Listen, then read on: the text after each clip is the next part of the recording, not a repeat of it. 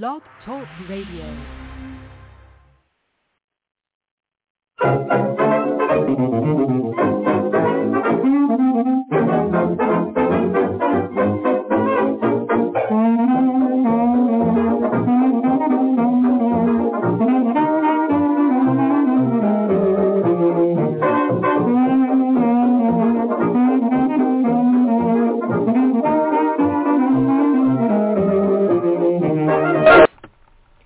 Chatting with Sherri is presented by the writers and illustrators of the future.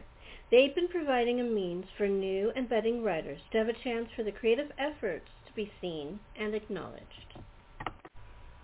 Welcome to Chatting with Sherri. Today we welcome back a good friend of the show, author and playwright Mary D. Brooks. We're going to talk about Beyond the Gates, which is a radio play, and her new book, Enemy at the Gate, which is a novel and a audiobook. Here's Mary. Hi, Mary. Welcome back to the show. Hello. G'day. How are you? I am fighting fit for a Sunday.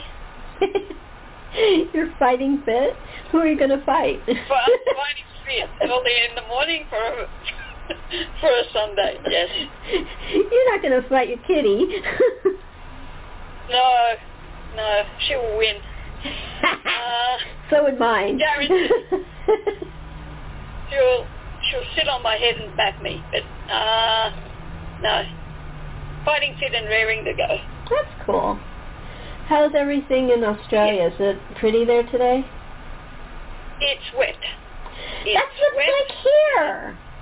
How can you have the same weather?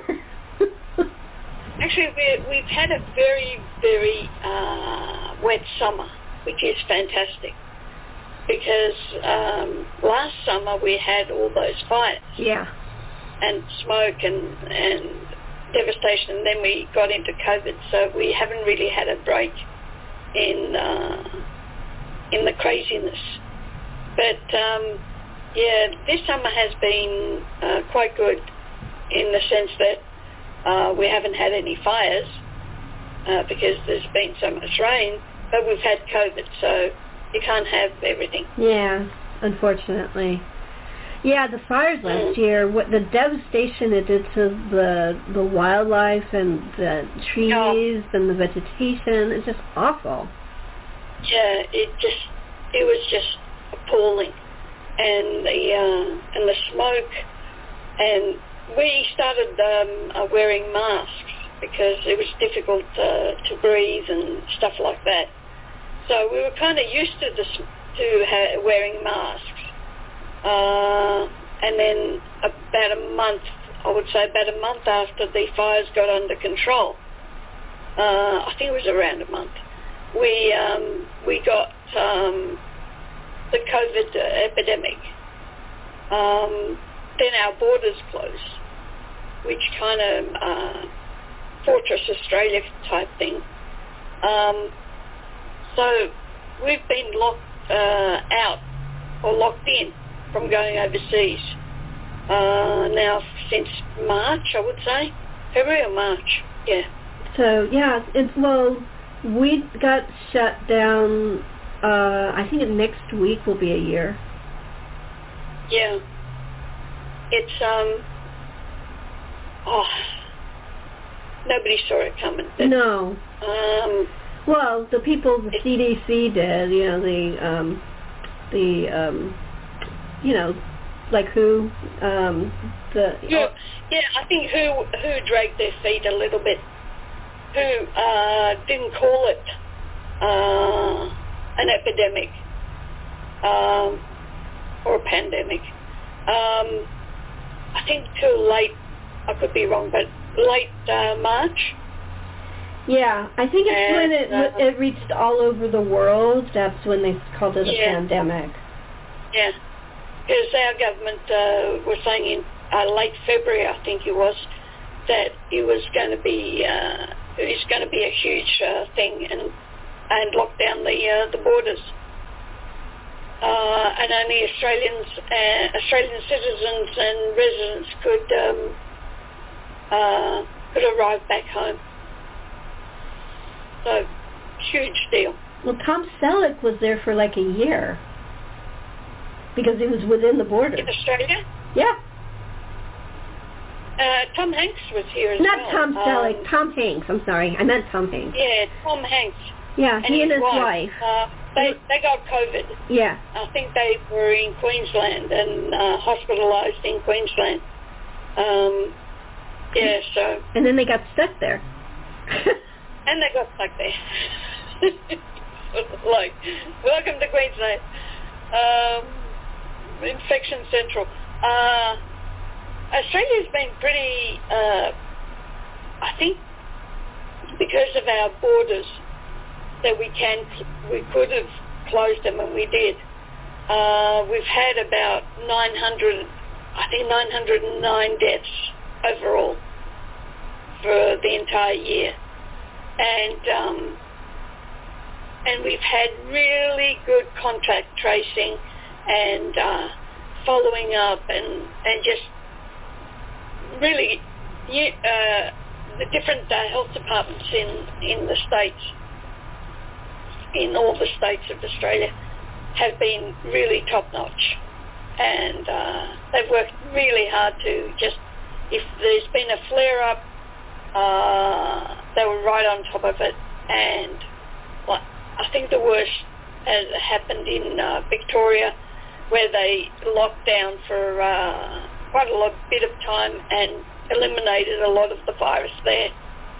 I think we've gone about, I could be wrong about this, but I think it's either 45 or 51 days now without a COVID case. That's great. So, yeah, in the community. We've had COVID cases in quarantine, because if you come into Australia, you have to go into a quarantine hotel. So, for 14 days, I think. And we've had cases there, but not in the community, which is really good.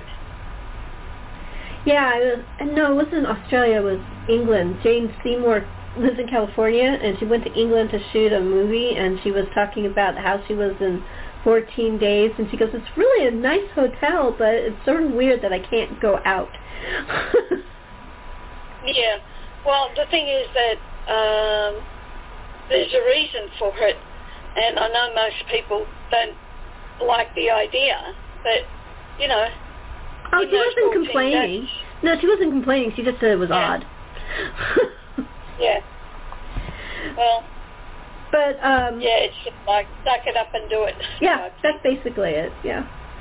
I think it's, interesting. I've been home. I haven't tried. I haven't even gone to L.A., so... Yeah, don't go anywhere. Yeah. That's the secret. Yep. Just me, my brother, and my cat. That's it. That's all I see. Wear a mask, wash your hands, social distance. That stuff works. And get vaccinated. We're going to eliminate it somehow through vaccination. Yeah. Somehow, but we will get it eliminated, like we did with the flu epidemic in 1918. We do it again. So, but unlike that time, we've got science who's right on the ball this time. So. Yeah, we got the vaccine quick. They had to wait 2 years for the vaccine back in 1918. I know that, like with the Pfizer vaccine, with the, is it the mRNA, where they've really, it's just so, not surprising, but shocking that they've actually done it so quickly. Yeah. Imagine what they could do if everyone put their minds to it, to get a cure for cancer like that. Yeah. Or AIDS, or all the other diseases that we have that they haven't found a cure. You just need to be focused, says the person who has no clue what is involved. But it would be just a superb way to focus everybody's energy. But you need time, you need money, you need urgency, and a whole lot of other stuff which I am not aware of. But it would look great. It would be great. Well, there's also two other things. Desperation and pure panic. Yes. Yes, that would be good too. That's basically what drove it, I think, was both those things. Yes. It's like flying by the seat of your pants and just hoping for the best. Yes. I actually... That helps. Go ahead. That helps. Yeah. Yeah. No, I was just going to say... desperation helps. Oh, yeah. Desperation is a great motivator. No. It achieves miracles. You never know. One of the people who was helping here in the States was a retired person who was a researcher for the polio vaccine. He worked on the original polio vaccine, and he actually was in retirement for years, and he went back, and he's one of the people who helped create the Pfizer. I was reading about that. I don't know the gentleman's name, but... I don't either, but it was an article in the paper I read. It was fascinating. Imagine, like, the polio vaccine was just game-changing. Yeah. Absolutely. Yeah. And I think the creator of it didn't put a patent on it or something like that.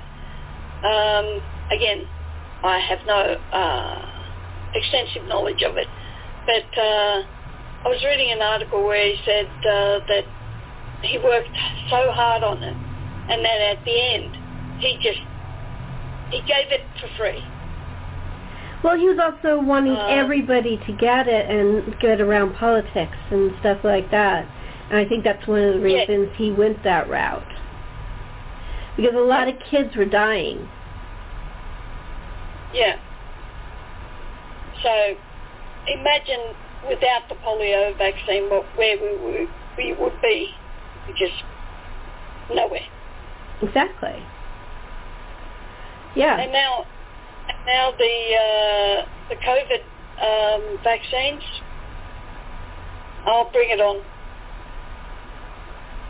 So I'm looking forward to getting mine.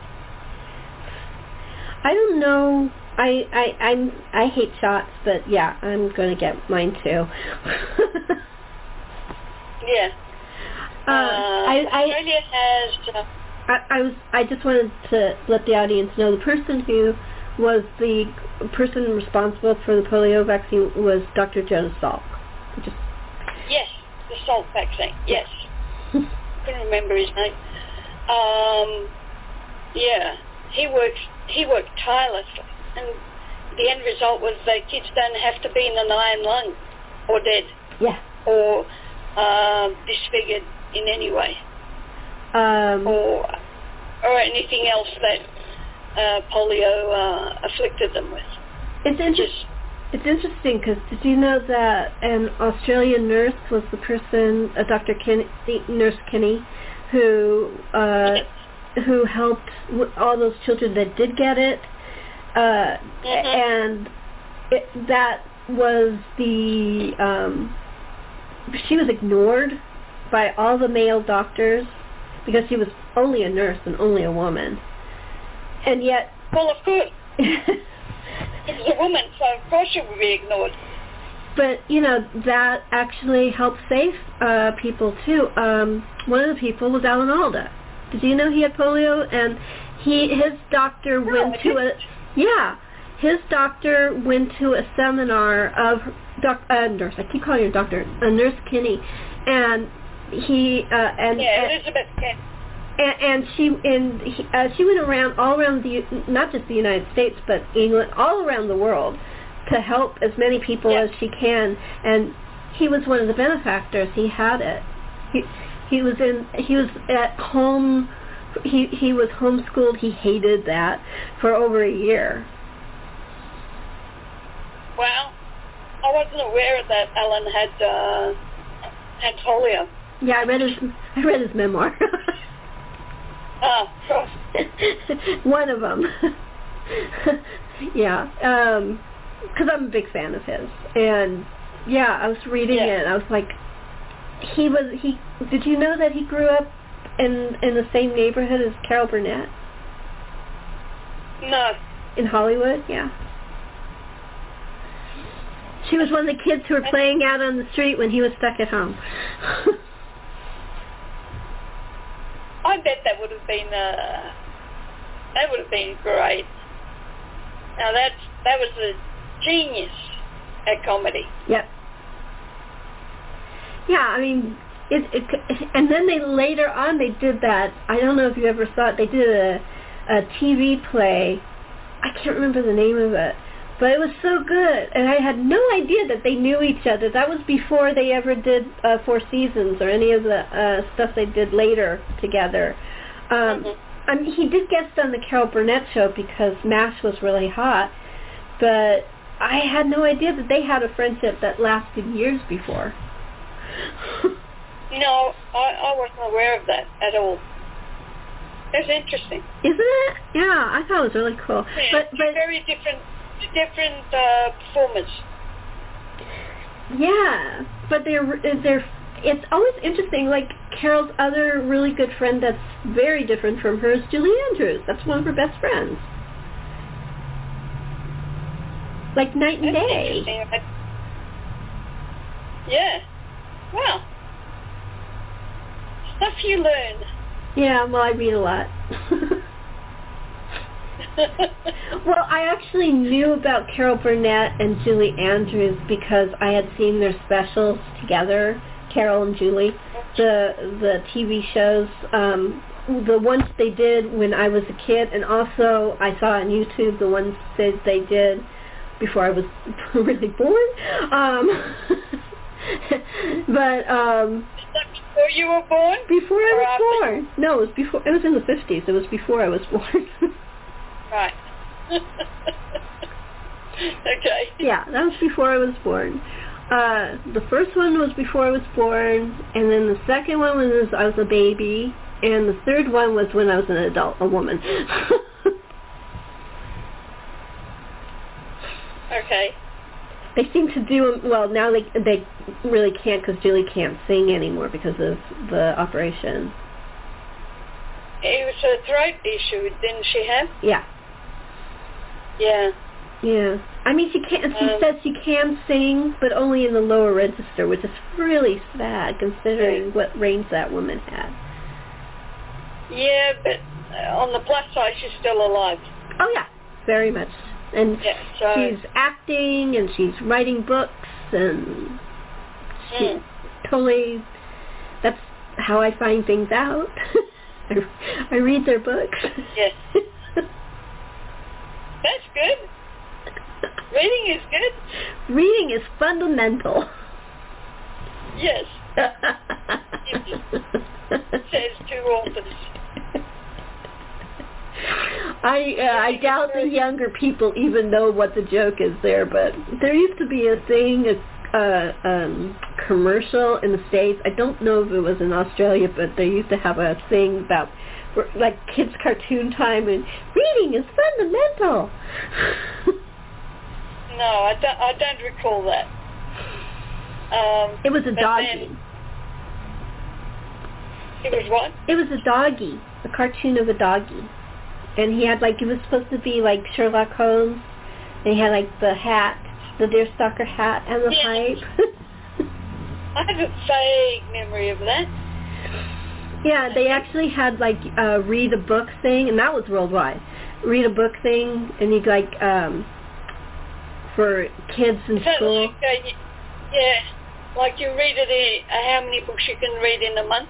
Yeah, yeah. And I think it was like 5th or 6th grade that it started for me. Yeah. But I remember that, yes. Yeah, but that's where that came from. Yeah. It's weird how the memory works, but yeah, that came right into my head. I can even see the picture of the puppy with the deerstalker cap and the pipe. Yes, I remember that. Yeah.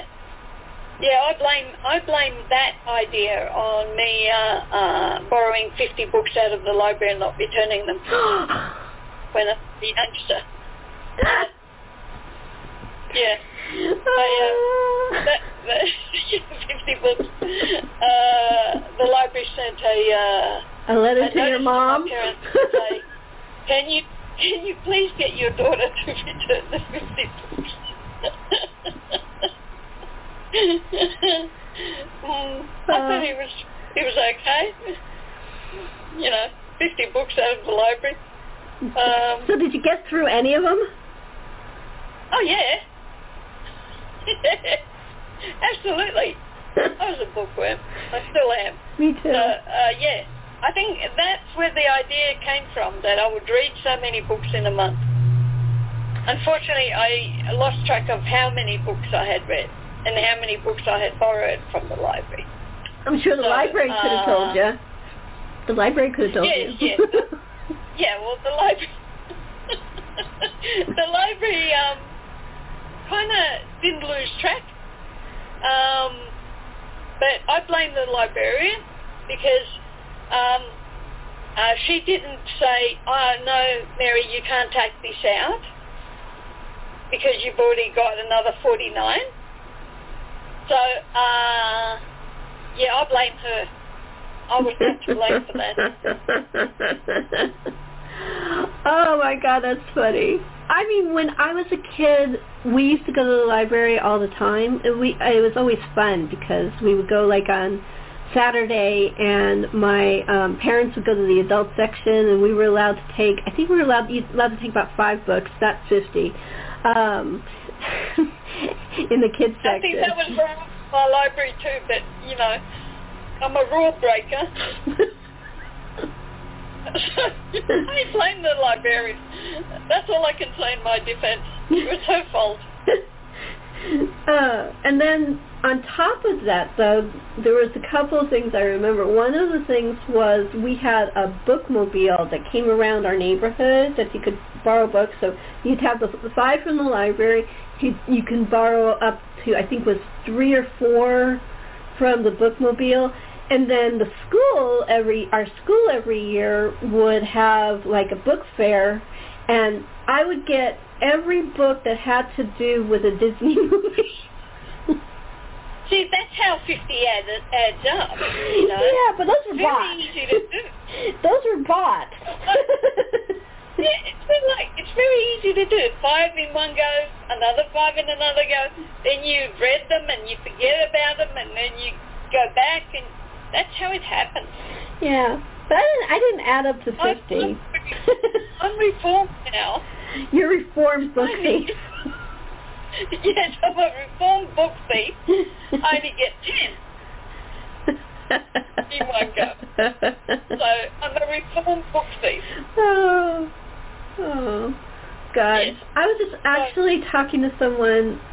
Kindle's really good, and I use it a lot for my interviews and stuff, but I love books.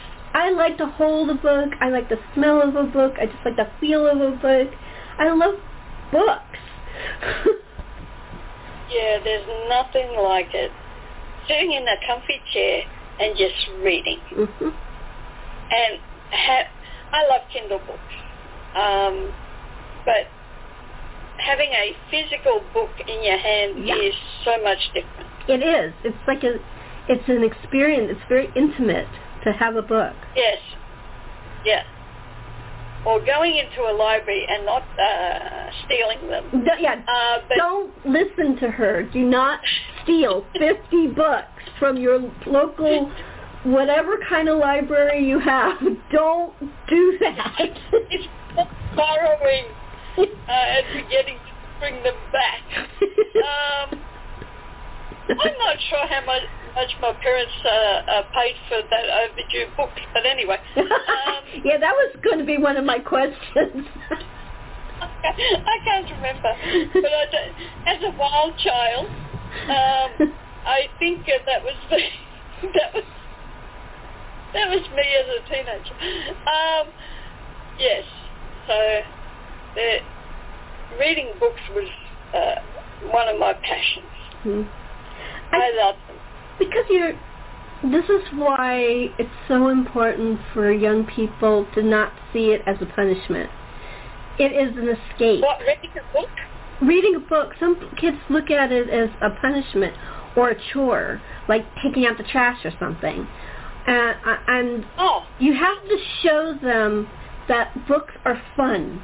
They're escape. They help you evolve. It takes you places you can never actually go in real life, or helps you to be something you're never going to be in real life. That's what the magic of books are. It's books never go out of style. Yes. There you go, kids. Books are important. Read. Yeah. Well, read. And don't borrow 50 books. No, that's a good lesson. Don't do what Mary did. Yes. No. I follow my example. So they're like, I lost track. That's it's not my fault. Okay. I was a young kid. It's not my fault. Okay. Okay. We're going to change the subject away from her misspent youth. Yes. Yes, please do. Talking about books, what new ones do you have coming out that you're working on or that are new? Oh, what am I working on? I am working on Fear No Evil, which is book 7 in the Intertwined Soul series. I'm working on that. Okay. And we actually find out the truth of Eva's gifts. Very interesting. Ooh. Yes. And I'm also working on a prequel called Eva's War, which goes hand in hand with Enemy at the Gate, which is Zoe's backstory. So Eva's War takes place in World War II France. I haven't written anything regarding France in the war, but I've been doing a lot of research, and a friend of mine has written extensively about World War II in France. So I'm doing research by reading her books. The only problem I have by doing that is that I forget that I'm doing research. So, I do that too. You just get involved with the reading. Yes.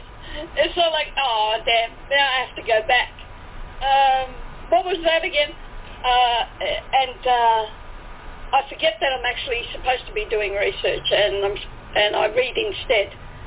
So I go back. But she has an extensive series on it. And I'm reading other books as well, just to get the feel of the times, because I know a lot about World War II in Greece, but not a lot about World War II in France. So research, and in the middle of all that research, reading, and then back to research. But yeah, so I'm writing those, and back in book three, Hidden Truths in the Intertwined Soul series, I introduced 2 new characters, which have a huge impact on my main characters, and that was Dr. Stella Nikos Lambros and Tessa Mitsos. And I didn't think a lot of at the time that I would do anything with them other than them being secondary characters until the idea came to mind to create a series for them. And what was really, it's now that we're living in COVID times, it's taken on a whole new meaning, and also given me an idea of how difficult it would be to walk around and to live in a while an epidemic is raging. Stella and Tessa were met in 1917, and as we know, the flu epidemic had just started, and it would be raging through to 1918, and I think through to 1920. So actually, I think it went all the way. Well, in different parts of the world, it went all the way until like early 20s, like 22, 23. Yeah. In different parts of the world, where it came, where people carried it. Yeah. So I wrote them in that time period about 2 paragraphs worth in that book in 2015. And little did I know that in 2020 we would be living in an epidemic. So I decided this year that I think it's time we got to know them really better. And Beyond These Gates was born. And I thought, you know what? Let's make it into a radio play. And you have it. And we're going to be doing it. Yay! Yeah. So I'm really looking forward to everyone coming together for that. So, but it, as I said, it gave me a new perspective in the times that they were living in to what we're going through today. Obviously, 100-year difference, but it would the same anxiety, and even more so, with everybody dying around you, would make for a great story. And isolation, especially, and the isolation was real isolation. There was no way of communicating. Maybe not everybody had a telephone, even. I mean, telephones were around, but only for the rich. Yeah. So we're getting into an area where, A, we're familiar with, that we're experiencing this, but without the benefit of Zoom and emails and all that sort of thing. Or even... So, it's quite a fascinating study. And the other thing is the only entertainment they had was the radio, and books and reading, and newspapers, but that's really all they had. Yeah. So, and added to their external issues in the society, they have their own issues to deal with as well. So it's a fascinating psychological look at how they dealt with both their issues and the world around them. I'm excited by it. Yeah, I love it. And I'm excited to hear the cast that bring this to life. Still being worked on. What was that? I'm still working on casting. Just starting. Oh yeah. But whoever is cast will do an excellent job because you have a terrific cast. Thank you. Yeah, so, we have a lot of good people. Yeah, very talented people. Oh, so, did you hear Amsleep? My first play of the season. I didn't. Oh. Which one? It's called Amsleep. It's about it's my version of Love Letters, except it's 19, 17 and Jewish? Oh, yeah, yeah. Yes, I have. Yeah. That was very touching. Thank you. You enjoyed it? I'm so glad. I did. Yeah. Yeah. The letters are very quite moving. Some are actual letters. Some are just based on stories my grandparents told me. The idea that you can read letters from we're talking about real letters 100 years later. Mhm. Is there's something quite what's the word I want? Magical, touching. Mm-hmm. And that your words can be spoken 100 years down the track, long after you're gone. I think that's one of the reasons I think that's one of the reasons I did it, was because we have a generation of Twitter and email and nothing you can hold, nothing you can really keep. I mean, unless you print every romantic letter, email, or...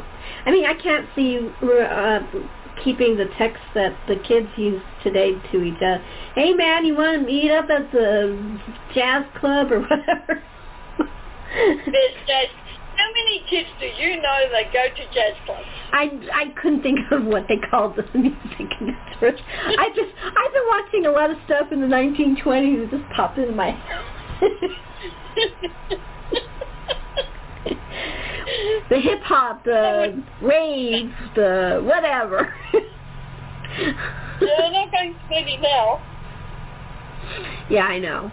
I actually feel very sorry for the kids right now, especially, no dances, no first dates. That's no parties, no graduation. Yeah. Well, they'll survive. Yeah, I know. The thing is, okay, you have a graduation, fine. I know you're going to miss it, but what's more important? Oh, well, their health is more important. Your next birthday, or spending half a day doing something like that. Oh, and end up dead. I know that, Mary. I'm just saying I feel sorry for them missing it. Yeah, well, they'll get over it. They're young. That's true. They can have regrets. But what I was saying about it is that there was a beauty to writing a letter that we sort of lost. You couldn't read your writing back. Okay, that is one of my issues.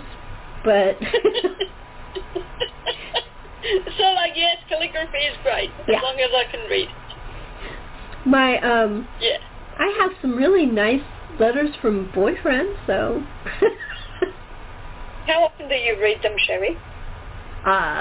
Never. Why do you have them? I keep them because I'm a sentimental slob. That's why I keep them.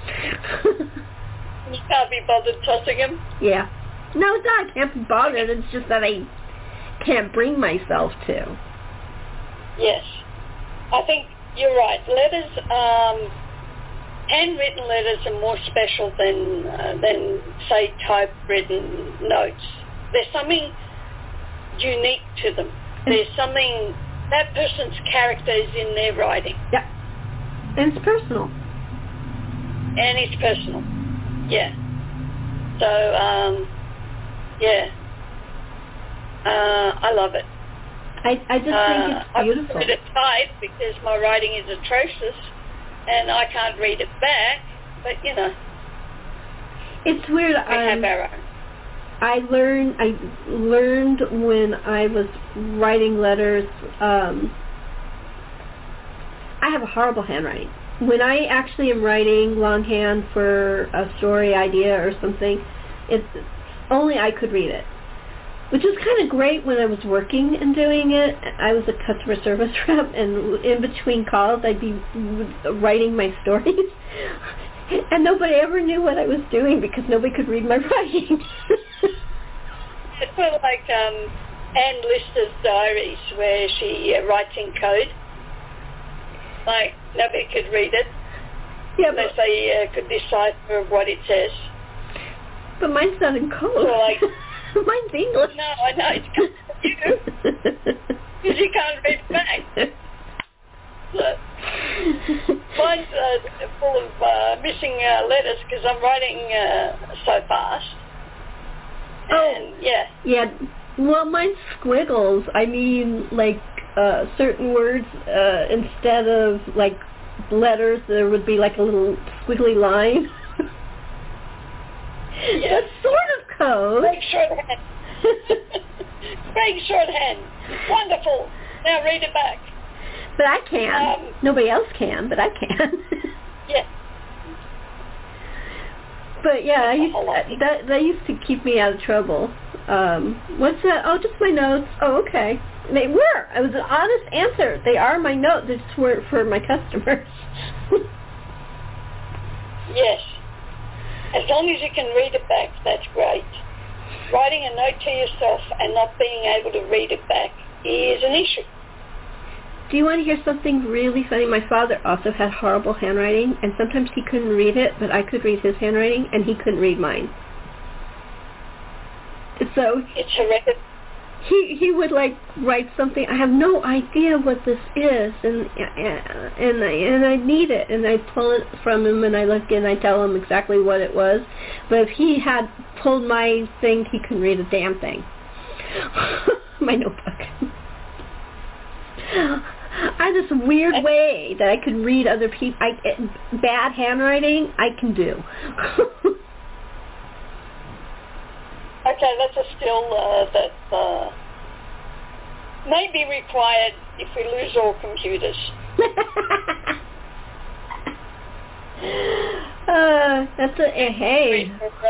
One really bad sun flare, you never know. Yes. That's what we need. Hush now. Solar flare. Yeah. Fantastic. Yeah, or a solar wind that gets through our protection, which people take for granted. Oh, gee, isn't this interview so light and airy? We got pandemics, we got thievery of books, and all sorts of things. And now I saw. Well, you brought up the if we lost the computer, I just gave you ways that could happen. Yes, we shouldn't say things like this because it may come through. You never know what you put out in the universe, you know. I know. I was watching. I am into a series. And I haven't seen the episode yet, but one of the girls from Frankie Drake Mysteries wrote about the Spanish flu, and she came up with the idea. It was like in the last season of Frankie Drake Mysteries, which I haven't seen yet, but I heard them talking about it. And she came up with the idea in... like 2 years ago, just before any of this was thought of, you know, in 2019. And everybody, oh my God, how amazing that you came up with this custom. She goes, well, actually, I just was reading about the Spanish flu. Yes. I think I have a feeling that a lot more books will be written with storylines based on 1918 because the author is living through their own version of it, especially historical fiction authors. I have a feeling that we're going to see more of it. It was so devastating back then. It was even more devastating. I mean, we're going through hell right now. But just think about this. World War One. Britain and Australia and New Zealand lost so many people from World War I. Yes. And then on top of that, the Spanish flu. Yeah. It just, no wonder they went crazy in the 20s.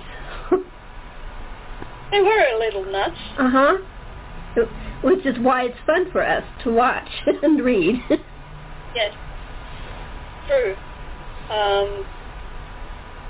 I think by the time we're through with COVID, I think we're going to go a little nuts as well. Yeah. We haven't already. Maybe we will have a 20. It's just a little late. Yeah. Yeah, it's... I think I'm an introvert, and I even want to go out and mingle at this point. I think everybody does. Everybody wants to get out. But I'm not gonna. But we're going to be careful. We're not going to go crazy. I'm not so sure. Well, I'm talking about what the rest you and I. I'm talking about you and I. Okay, you and I. Yes, we're going to be extra careful, but I think the world needs a release valve. A party? They really do. And they need a party. Yeah. Once all this death and misery and everything else that associated with this time ends. And there's going to be an end. I think we need a huge release valve. So, yeah. Because if you look at the classics that are like, they've remade 1,000 times in some movies, like The Great Gatsby, mm-hmm. There's this underlining sadness from World War I and the Spanish flu that's just right there in every sentence practically.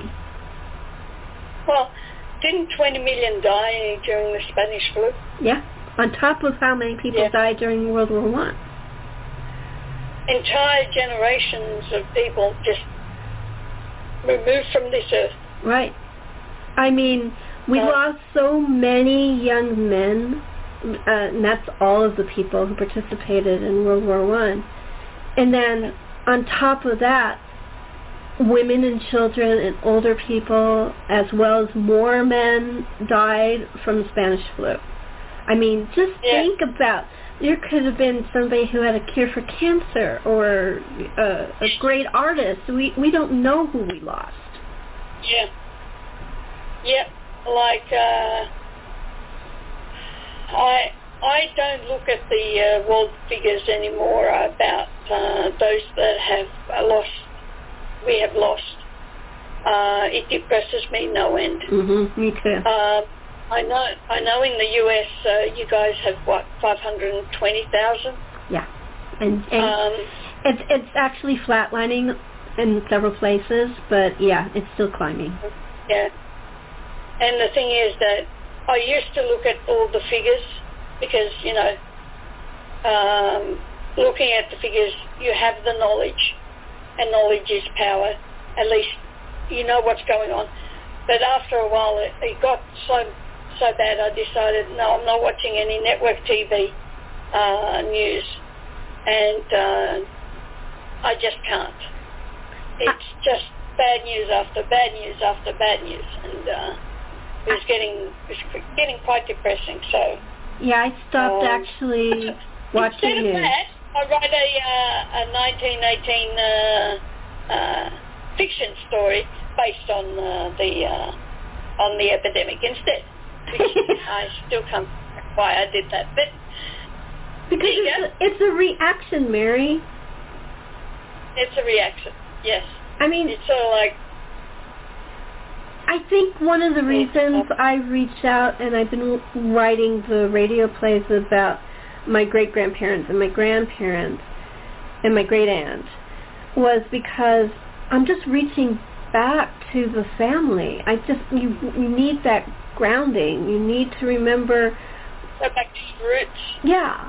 And also, you got to remember that we're all, in our country, we're all immigrants. Even the Native Americans are immigrants. We're all Native Americans were here first, and let's not go there. But we're all immigrants. We haven't developed to the point where we understand that this is one planet socially. Yes.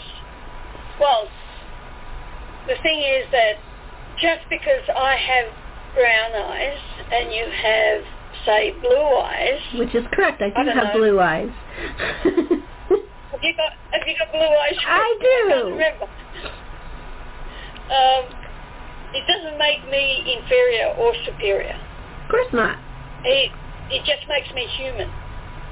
And whether my skin is white or black or any other shade, it really doesn't matter. Yeah. See, I don't care if people are purple. I really don't. I have an issue with purple people. I have no issues with purple people. Why are their skin purple? Huh? Why is their skin purple? Would it be too much sun? I was joking, Mary.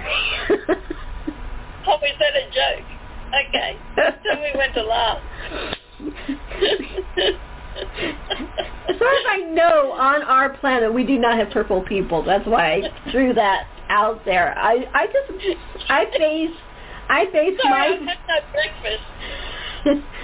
base my friendships on people, their personality, how nice they are, stuff like that. I don't care about anything else.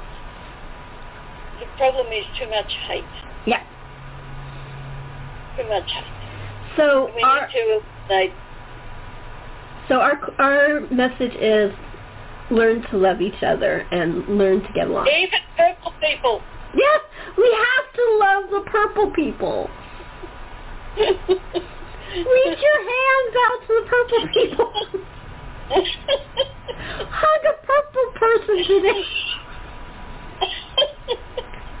Okay. I'm not sure why that's so funny so early this morning, but it is. I'm just being silly. You're a comedian. I am. Well, yes. Not really, but thank you. Okay. You missed your... So, we went over pretty much everything. I just want you to give your website. And, there's one more thing. There's your new page on your website that you wanted to talk about. Yes. Before that, one of your superb cast members, Ariel Strauss Breland, did audio for Enemy at the Gate, my prequel to the Intertwined Soul series.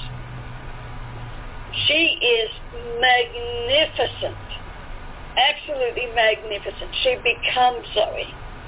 And here's a tip for everyone. Enemy at the Gate by Mary D. Brooks, that's me, narrated by Ariel Strauss Breland, and produced by XV Podcasters in conjunction with Aussie Publishing. That's a mouthful. Is out now. Do yourselves a favour. Go and get it, because it is an astonishing piece of work. It's an audio book in the vein of a theatrical presentation, and it is just stunning. It truly is. Ariel has done such a superb job. I absolutely love it. And what else? Yes, for the Xenophans, there's... an old, I shouldn't call it old, a legendary website called Lunacy's Reviews, which was, it's legendary because it allowed storytellers to have their books reviewed, or not their books, their stories reviewed, and gave them confidence and also gave them exposure and feedback from other fans. And it was legendary, absolutely legendary. And then it disappeared, and I was having none of that because we've lost so many websites over the years, over the last 25 years. So I contacted Maribel, who is Lunacy, And I said, let's resurrect this. I'll give you server space and all of that. And he went back up yesterday. And it's called LunacyReviews.com. Go and see it. Yes, it looks old, but that's the charm of it, because it was from the 1980s. No, it's not. 1990s, I should say. And there's a wealth of stories that you can read. And most of, a lot of those storytellers or bards went on to write their own original fiction and got published. So fanfic is a great way to hone your skills and become better acquainted with the craft. And if you look down on fanfic, then I'm sorry, but you're missing out. Yes. And yes, and in a newer version, and not quite the same, is Jay Zena fanfic list, which also has a site which I'm working on right now. And Jay Tuma wrote, produced that, which is a huge list of fanfic, Xena fanfic stories and pairings and all that sort of thing. It's just brilliant. It's a lot of work, and it's her baby, and a site is coming soon for that, and I'm really proud of the fact that AUSXIP is hosting both these sites, and I just love the idea that it could be archived in such a fashion and not disappear from online. And recently, Jay got the idea for the website because Australia and Facebook were having a bit of a stoush, and it prevented Australians from posting news and stuff, which goes to the idea that at any moment a social media account could disappear. Anyone remember MySpace? Yeah. And unless you have your own site, you can't guarantee that your work will be still online. So here's my tip for everyone who probably hasn't asked for it, but I'm going to give it to you. Get your own site, get your own space, make it your own, and post on social media or elsewhere, but your main base should be your own site. Because if you don't, they can, and they will pull your content off, and then you will lose all your work. So if you don't know how, it's dead set simple now with WordPress and other means that they can create a site for you. So that's my 2 cents. Mary, we're running out of time. Why don't you give your website? Nextchapter.net is my website. My author site, AUSXIP.com is my my Xena monolith site, and I've got social media accounts up the wazoo, so too many to list. Are your social media sites on your website? Yes. Yes. Twitter, Facebook, Instagram, either AUSXIP or AUSXIP Mary D, or AUSXIP Publish. And spell that out so they know what that is, because it's hard to... AUSXIP, yes, AUSXIP.com is my website for everything related to fandom. Nextchapter.net is related to my fiction work. And my Facebook is AUSXIP as well. And AUSXIP Mary D. is my personal one. And my Instagram is Instagram AUSXIP and AUSXIP Mary D. And AUSXIP Publish. Perfect. And a few other bajillion things I have going on, but those are the main ones. Okay. I want to thank you for getting up early and taking the time to doing the show. and telling the world that I just that I stole 50 books. Yeah. No, so I didn't steal them. 50 borrowed. They were borrowed. Returned. They were borrowed from the public library and returned. They were, I think, yes, they were returned.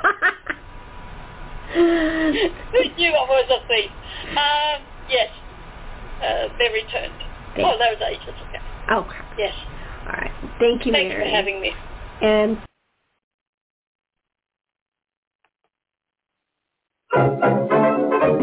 And...